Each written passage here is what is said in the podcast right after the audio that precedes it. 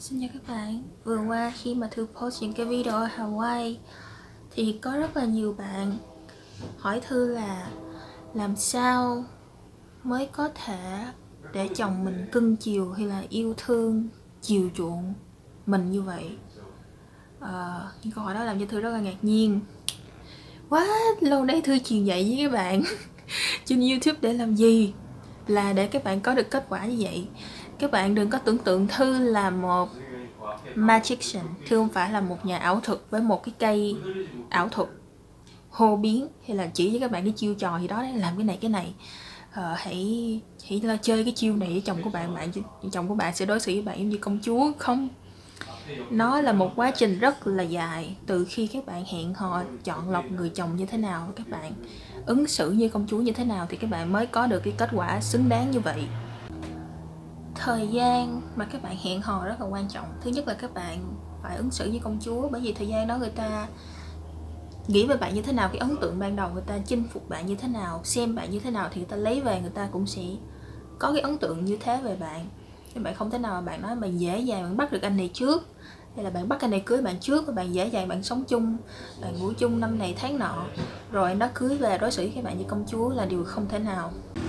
So yeah, nó tất cả là về ổn quá hả tìm ra người đàn ông thích hợp với bạn, yêu thương bạn nhất và không có quá dễ dãi để, nhưng mà cùng một lúc dễ sống nên đó có thể lộ rõ bản thân của mình, tự tung tự tác để các bạn có thể nhìn xem anh đó là người như thế nào, chứ không phải là nói anh phải làm cái này cái này. Thì các bạn sẽ không bao giờ thấy được anh đó là người như thế nào đáng tiếc đó là điều mà nhiều cô gái đang làm đấy. Tại sao anh anh lại như thế? Tại sao anh không có đối xử với em giống như vậy như vậy giống như là thằng kia đối xử với con kia?